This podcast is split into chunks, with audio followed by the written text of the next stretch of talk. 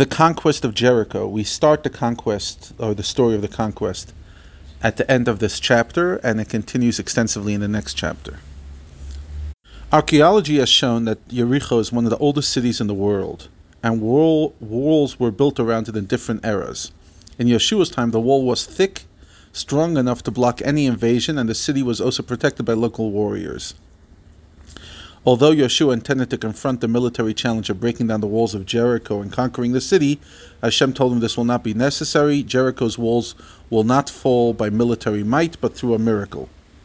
But this miracle is preceded by a divine revelation to Yehoshua. Subsequently, the people are warned not to take any of the spoils of the city for themselves, but rather to dedicate all the valuables to Hashem. Yehoshua also administers an oath to the people that they must commemorate this divine intervention, ensuring Yericho remains in ruins. In the words of the Tanakh, it was when Yehoshua was in Yericho when he raised his eyes. He wasn't literally in Yericho, but near the city. And he saw and beheld an image of an unfamiliar man standing opposite him with his sword in his hand.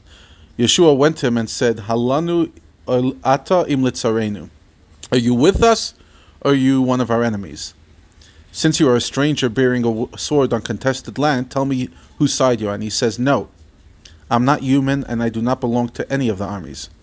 I am a captain of the host of the Lord, an angel of heaven, and I have come to talk to you as a sign from Hashem." Yeshua fell on his face to the ground and bowed in subservience, and he said to him, "What does the Lord speak to my, his servant?"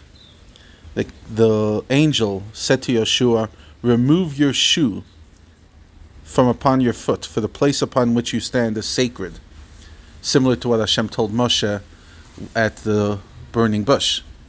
And Yeshua did so.